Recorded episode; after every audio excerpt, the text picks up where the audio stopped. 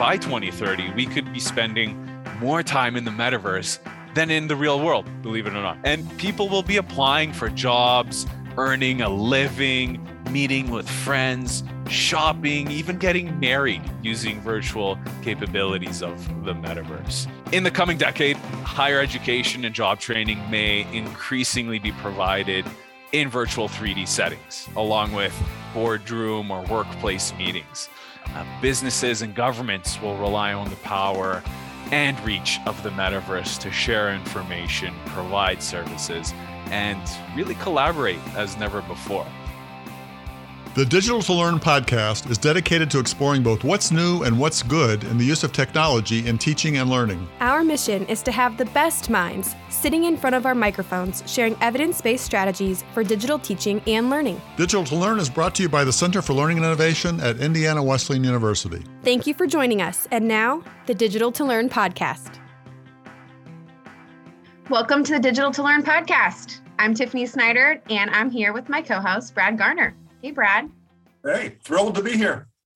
Yeah, I realize I say that we're here together, but as some of our listeners, if they've been following along, they know we are no longer in the same location, but it's still wonderful to connect with you on the podcast. So thanks again. We are returning to the show with our guest from last week, and that is Stéphane Ličina. Welcome back. Thank you for having me again. It's a pleasure to be back. Thank you.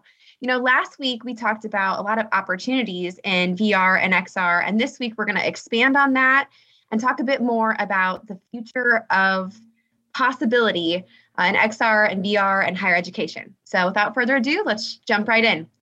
When you do partner with a college or university, what kinds of deliverables do your partners kind of expect? Is it just that they are assigning somebody or a group of people to a series of courses with Circuit Stream, or are they hoping to develop a product by the end, like a new immersive experience for a particular class or program? What are some of those expected outcomes?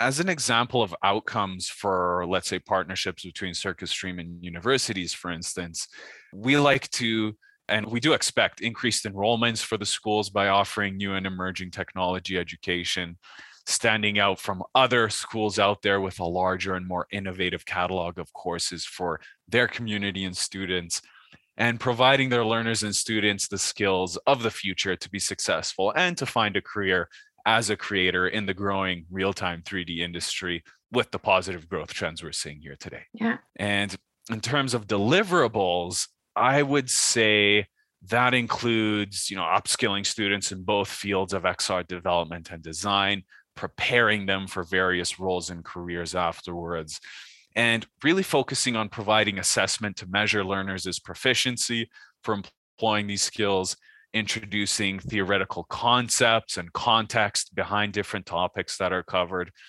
demonstrating workflows, tools, and techniques used to learn a skill, while also challenging learners to work on projects, to practice mm. workflows and techniques, as well as review and provide feedback from our team of instructors and developers on the output of those activities. So, mm. really giving them the skills, making them stand out as they are looking for a new career afterwards, but also helping them with hands on projects, building portfolios, being able to speak to the processes of actually putting this together so that they can continue their work afterwards, wherever they end up. So, if you have XR development skills, if you've learned how to do that, then you are only really constrained by your own imagination. Because I'm assuming if you think of something, then you'll be able to create it. That's right. Exactly. And that's why I love this technology is that it's really creative in mm-hmm. terms of, as you were saying, if you have a large imagination or if you yourself are very creative, VR and AR technology really allows you to express that creativity and to really design and develop anything that comes to mind to solve you know your challenges your workplace challenges other issues that you encounter. So you really hit the nail on the head there brad. This tech is really i wouldn't say designed for but a great fit for people who have large imaginations and who are very creative and want to apply those to different areas and projects So let's say that my interest is there. I'm not, but let's say I'm faculty in higher ed and have some interest in this area, teach a course in the social sciences where I think that people could benefit from some of the opportunities to practice empathy and I don't know, just curious about how VR could fit into, let's say, psychology or social work or something, like a helping profession. I would sign up for a course, potentially with Circuit Stream. And is there any? No, definitely with Circuit Stream. Not potentially, definitely Okay, with Circuit Stream. Definitely Oh, Circuit stop. Stream over YouTube. But I'm curious, would you, if you were able to kind of vet who signs up for these courses or give advice, what kind of interest or skills do you expect from the folks who sign up for a course? Like, would I have any business really being there in a Circuit Stream course? So uh, before I get into it, XR is continuing to become more present in our daily and professional lives. And the job market is only increasing its demand for AR and VR development and design skills. So there's no better time to prepare for this inflection point. Now, before joining a course, whether it's with Circuit Stream or anyone else out there, I like to say ask yourself, what do you want to do? Do you enjoy puzzles, physics, and building complex things from scratch? Were you into physics, math, and logic growing up? Do you enjoy finding and breaking down problems and solving pesky bugs? What brings you the most enjoyment from your or your team's finished project? Is it the fact that you've built it with clean code or more that you've visualized it and drawn out the map?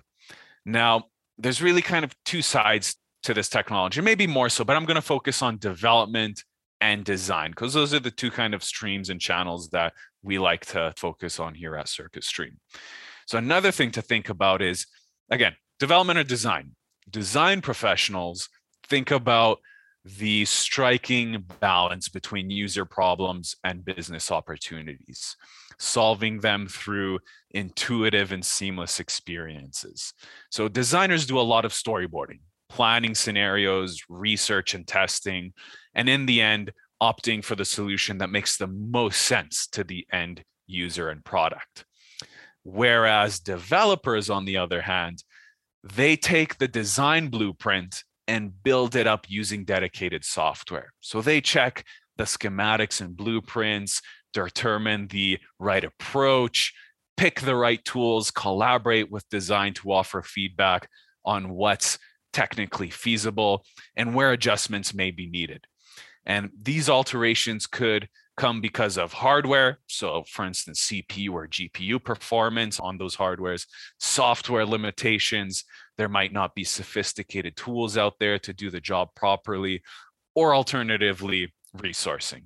So, if someone enjoys new technologies, being creative, and building solutions to solve problems, then a course through Circuit Stream, for instance, might be a good starting point to learn, upskill, and help solve various problems we all encounter in society today. So it sounds like I wouldn't have been the right person, right? Because when you asked those, pose those questions about physics and things, I was thinking, no. but would it just be about recruiting? You know, if I'm just teaching and I just am interested in having this immersive experience in XR VR, I suppose for a faculty member who isn't interested in necessarily doing the development, they could just contribute to the design and the storyboards because that's something they are familiar with this the story, the context, the research. But then when it comes to actually building this and putting it together, that would be another person. That's right. And again, that's why I like to say there's the development or the design route. So the development is more technical. So it might not be the best fit for, let's say, yourself, Tiffany, if you Yeah. aren't really into those physics, maths, and logics. But on the design side, it is more focused on user experience. And you can still prototype these experiences yourself, but you're not going to get your hands dirty with the coding, scripting, and programming that's involved in really mm. polishing up and finishing those projects afterwards. Okay. Thank you. That really helps.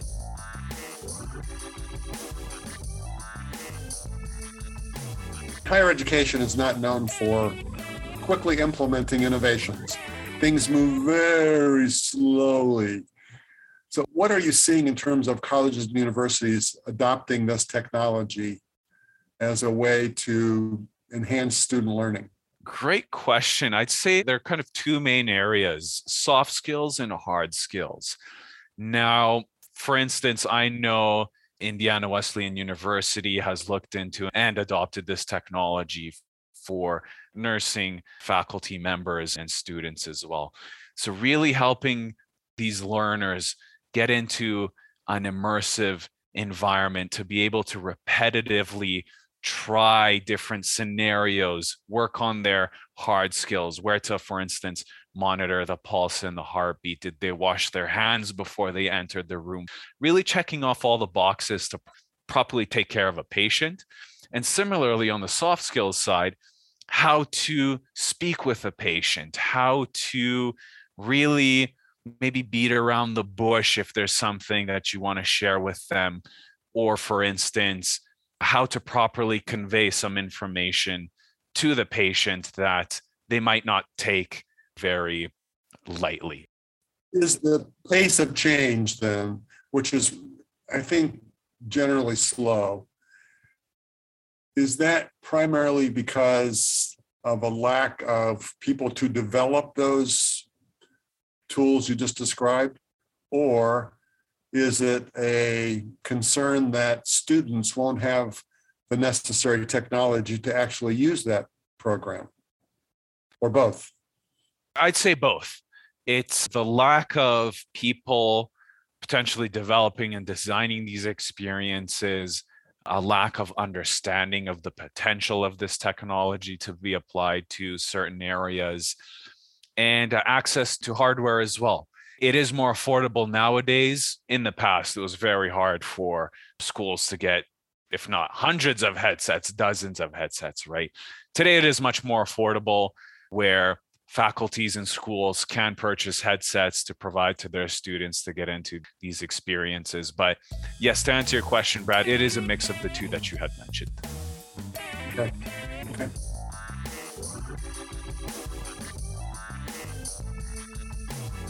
I want to return back to the very beginning. You shared a little bit about horizons and some of the social opportunities for connecting in VR. And I just wonder have you seen those existing worlds being used in an education or a learning space? Something that doesn't necessarily, even right now, today, require development, but is already out there. Have you seen any creative uses in education?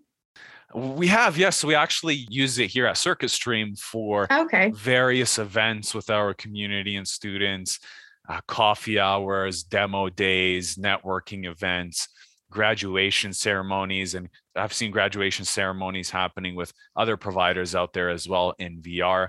So social spaces are being used here. I've seen it being used elsewhere as well, really just to help these communities and learners interact with each other, especially during COVID, right? It really split everyone apart. Everyone was stuck remotely. So getting everyone in a virtual space together helped them feel uh, more at home, I guess you could say, more connected with their peers. So those are some of the areas that I've seen these social spaces applied to education, at least from a perspective here at Circuit Stream what I'm hearing you say is it can be used for some student engagement or student community, some of those kinds of hopes that we have for our students that are really important to learning, but aren't exactly or directly student learning. So it's important, like I said, for them to be connected and to engage with one another, but isn't necessarily a student learning experience. Is that what you're hearing too, Brad? I, guess I'm wondering so let's say I have an entire academic program that at various places includes the provision of XR as a learning experience. My guess would be that you would start out with really low risk, low cost, fun activities to get people into the spirit of being in a place and playing a game or talking to people around a campfire, as you described. And then as you move forward, they develop their skills and have a chance to practice those. And that's when you get into the real meat of the curriculum as you described, like nurse interacting with a patient. That's right. It's a great way to introduce students to these virtual environments and how to interact with each other. And then that next step would be for the creatives to start developing some other environments where they can actually learn some of those skills that the faculty members or the school is hoping for the students to learn. So they get introduced to the virtual spaces by interacting with each other.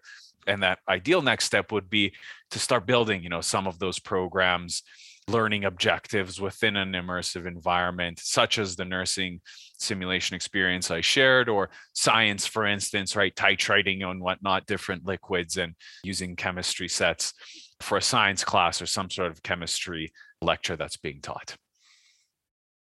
So I would imagine then that institutional buy-in is a key variable here.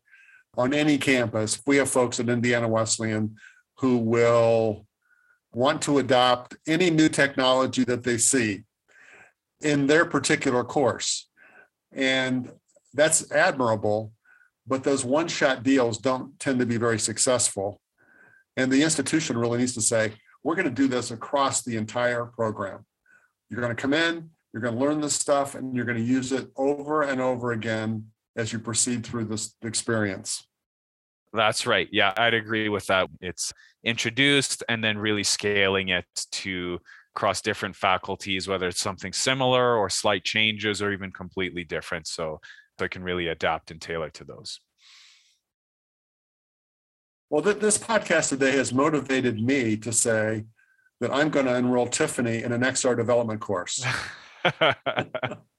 Save your money unless you're doing it with me because you just said those one person one offs are not the most effective in higher ed. I think I think you could become our expert. I just see that in you. I think I, you can I, master this. I think Meta Mike, who we created, would be the better alternative, which is perfect considering Mike is our representative with Circuit Stream. I think we can program him to do that. Yeah. Well, with these one offs or, or having a faculty member join in, it's also great to have these, I guess you could say, champions going in to really understand the technology, learn it, develop some prototypes and projects to bring it back and get further buy in from other teams and faculty members. And yeah. mm-hmm. I know that's could have been one of the main reasons why Meta Mike had done some training himself uh, right. was, was to really, really understand the technology and bring those ideas to fruition and bring it back and show the teams and other members and colleagues what is possible with this. And it's not impossible to build this just by yourself. It is a lot of work as a one person team, but those champions are very important. And I would say that the adoption of this technology wouldn't have been possible without those single individuals really looking to understand this more, bringing it back to their colleagues and showing them the possibilities of. That's a great point. And the alternative is having no one at your institution. Yeah. And I think one of the challenges is it's really hard to describe in words what a VR experience is like. You can tell somebody, but until they put on the headphones and play a game or sit around the campfire or whatever they're going to do, they can't really fully appreciate how powerful it is. That's right. I agree with you, Brad. And that's why I always like to say, and what we like to say here at Circuit Stream, the best way to introduce someone to something is to just put a headset on their head and open up an experience so they can see what's possible. Yep. Beat Saber. That's it. That's it. Whether it's those games I mentioned earlier to show them how immersive and physical it could actually be even the social spaces to show them how they can interact with people from all over the world just sitting in their office or from the comfort of their own living room mm-hmm. our team actually purchased headsets and now we have our team meetings weekly mm-hmm. in a virtual environment mm-hmm. it's been very interesting just to experience that and those are those experiences that really help people understand the possibilities of this technology. And I'm super happy to hear that you are, you know, currently using these social spaces and rooms to meet together and discuss different topics. So that's great to hear, Brad. Thank you for sharing. My favorite feature that Meta Mike taught me is that I can put a bubble around me so that people can't come within my personal space as my avatar can have its own personal space. I love that feature.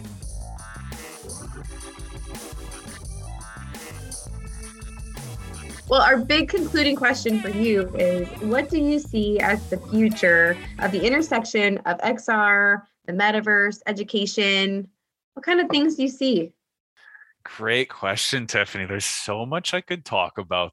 I know. Specific topics. So forgive me, it might be a long answer, but I guess I could say reality as we know it is undergoing a historic transformation. And our world today stands at the threshold of a profound technological revolution that is taking the real world we inhabit far beyond the limitations of physics and time. And the promise of XR is fueling predictions for an array of some once unthinkable possibilities within the fast emerging metaverse. And as I mentioned, 2030, that's been a big date that's been thrown around. And by 2030, we could be spending more time in the metaverse than in the real world, believe it or not. And people will be, uh, right? and people will be applying for jobs, earning a living, meeting with friends, shopping, even getting married using virtual capabilities of the metaverse. Wow. Right? In the coming decade, higher education and job training may increasingly be provided in virtual 3D settings, along with, as you're kind of touching up on, Tiffany, earlier, boardroom or workplace meetings. Uh, businesses and governments will rely on the power and reach of the metaverse to share information, provide services, and really collaborate as never before. I think we will be saying goodbye to our traditional workspace. You'll likely be surrounded by surfaces that provide new interfaces and a new realm of instantaneous virtual connections to people, places, and work settings. For instance, modern tools will let you forge connections and manipulate 3D objects intuitively within the lifelike virtual space you are occupying. And 2030, again, big day, we can expect to see the emergence of brain computer interfaces, for instance, BCIs, that enable human thought to be tracked, recorded, or even shared. And these XR capabilities may literally enable us to experience moments and memories from someone else's life, for instance. Synthetic data generated from simulated worlds, meanwhile, will likely guide you know, robots to solve problem solve and replace unfortunately humans performing high risk work. Maybe not unfortunately. High risk work is you know risky business. But as this technology advances and converges immersing us in new virtual worlds i think the industry is at an inflection point. We're seeing investment in technological advancement soar as more businesses wake up to the vast realm of these emerging opportunities. Facebook for example changed its name to Meta and committed 10 billion on the metaverse technology developments. And I believe Microsoft, meanwhile, has announced a record-breaking 70 billion deal to buy Activision Blizzard, uh, who are the makers of popular multiplayer games. So make no mistake, as the metaverse continues to emerge, many businesses will find opportunities for change. But you know it's scary at the same time to think where this will all go but it's also very exciting to see how this will solve our challenges how we can interact with each other and uh and you know grow as a society together I want to throw down the gauntlet and I want to invite you back on January 1st, 2030. and we're going to play back your predictions, just see how accurate they were. we'll see you know we'll see I'd love to join you again by 2030, if not sooner. It was a pleasure to be here today with you both. He'll be coaching water polo for the Olympics. He will have long moved on. Yeah. Tiffany, we might, we might be able to play virtual water polo. That's exactly getting what- wet. That's it. That's exactly what I was thinking. I was thinking, is it a problem if I can't swim very well? Well, not if I'm in VR. So Exactly. don't have to have swam since I was two. Not I'm in all. VR. Yeah. Well, Stéphane, this is so It has been a pleasure to have you as a guest, sir. Yeah. Thank you. No, thank you, Tiffany and Brad, for for having me. It's been fun. Thank you. Thank you as well. I, I wish you both a wonderful day. I hope to be back again very Yeah. soon. And best of luck with everything. And do let me know if there's anything more I can share with you, any insights or predictions again on future podcasts. I will. To all of our listeners, thank you for joining us on this two part series with Stéphane Ličina. This has been so great. We're going to have additional resources available on LinkedIn, on Twitter, and on our website, digital2learn.com with a numerical two. Join us next week for a new guest. We can't wait for you to be there. Thank you for joining us on Digital to Learn. If you enjoyed this podcast, there are three things we ask you to do. One, come back and join us again. Two, tell your friends about us. And three, give us a positive ranking on your favorite podcast platform. Digital to Learn is brought to you by the Center for Learning and Innovation at Indiana Wesleyan University. Embrace the future. Always keep learning.